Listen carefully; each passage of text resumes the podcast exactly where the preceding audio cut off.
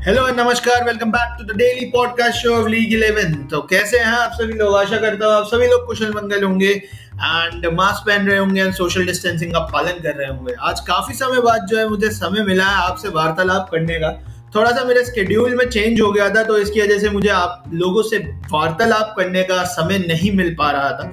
मगर here I am today talking to you all I hope that you all are doing good and अच्छा कर रहे हैं सब अपनी लाइफ में। एंड खुश हैं आबाद हैं। तो अब बिना टाइम वेस्ट करे चलते हैं आगे मेन मुद्दे की तरफ़। आज हम बात करने वाले हैं about Mitali Raj.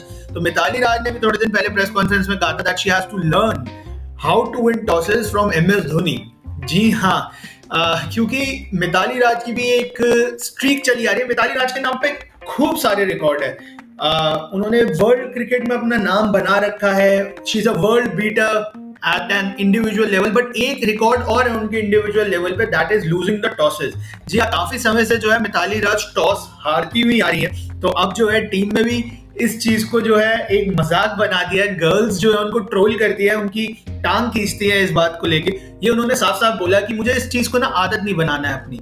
I just want to get over it क्योंकि अगर ये आदत बन गई तो बहुत बार ऐसा होता है कि टॉस पे जो है मैच डिसाइड हो जाता है। क्योंकि अगर आपको फील्डिंग करने का मन है और आपको बैटिंग करने मिल जाए एक टफ विकेट पे तो रिज़ल्ट जो है आपके अगेंस्ट जा सकता है। सो so, वही चीज़ मिताली राज ने जो है कही अपनी प्रेस कॉन्फ्रेंस में। सो so, इसको जो लेके है थोड़ा सा एक फनी साइड भी पता चली इंडियन वुमेन्स टीम की।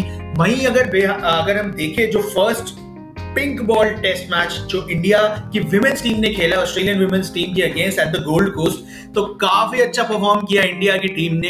377 रन बनाए पहली इनिंग्स में, उसके बाद ऑस्ट्रेलिया को 242 पे रोका।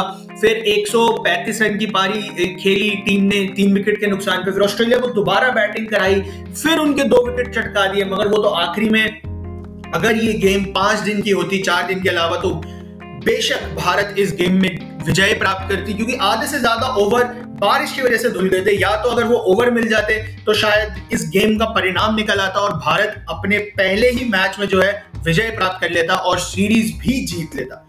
So that is it for today guys thank you so much for tuning in आशा करता हूँ आप लोगों को ये पॉडकास्ट पसंद आया होगा। जुड़े रहिए लीग इलेवन के साथ for the daily podcast show this is Iman Negi signing of ta-ra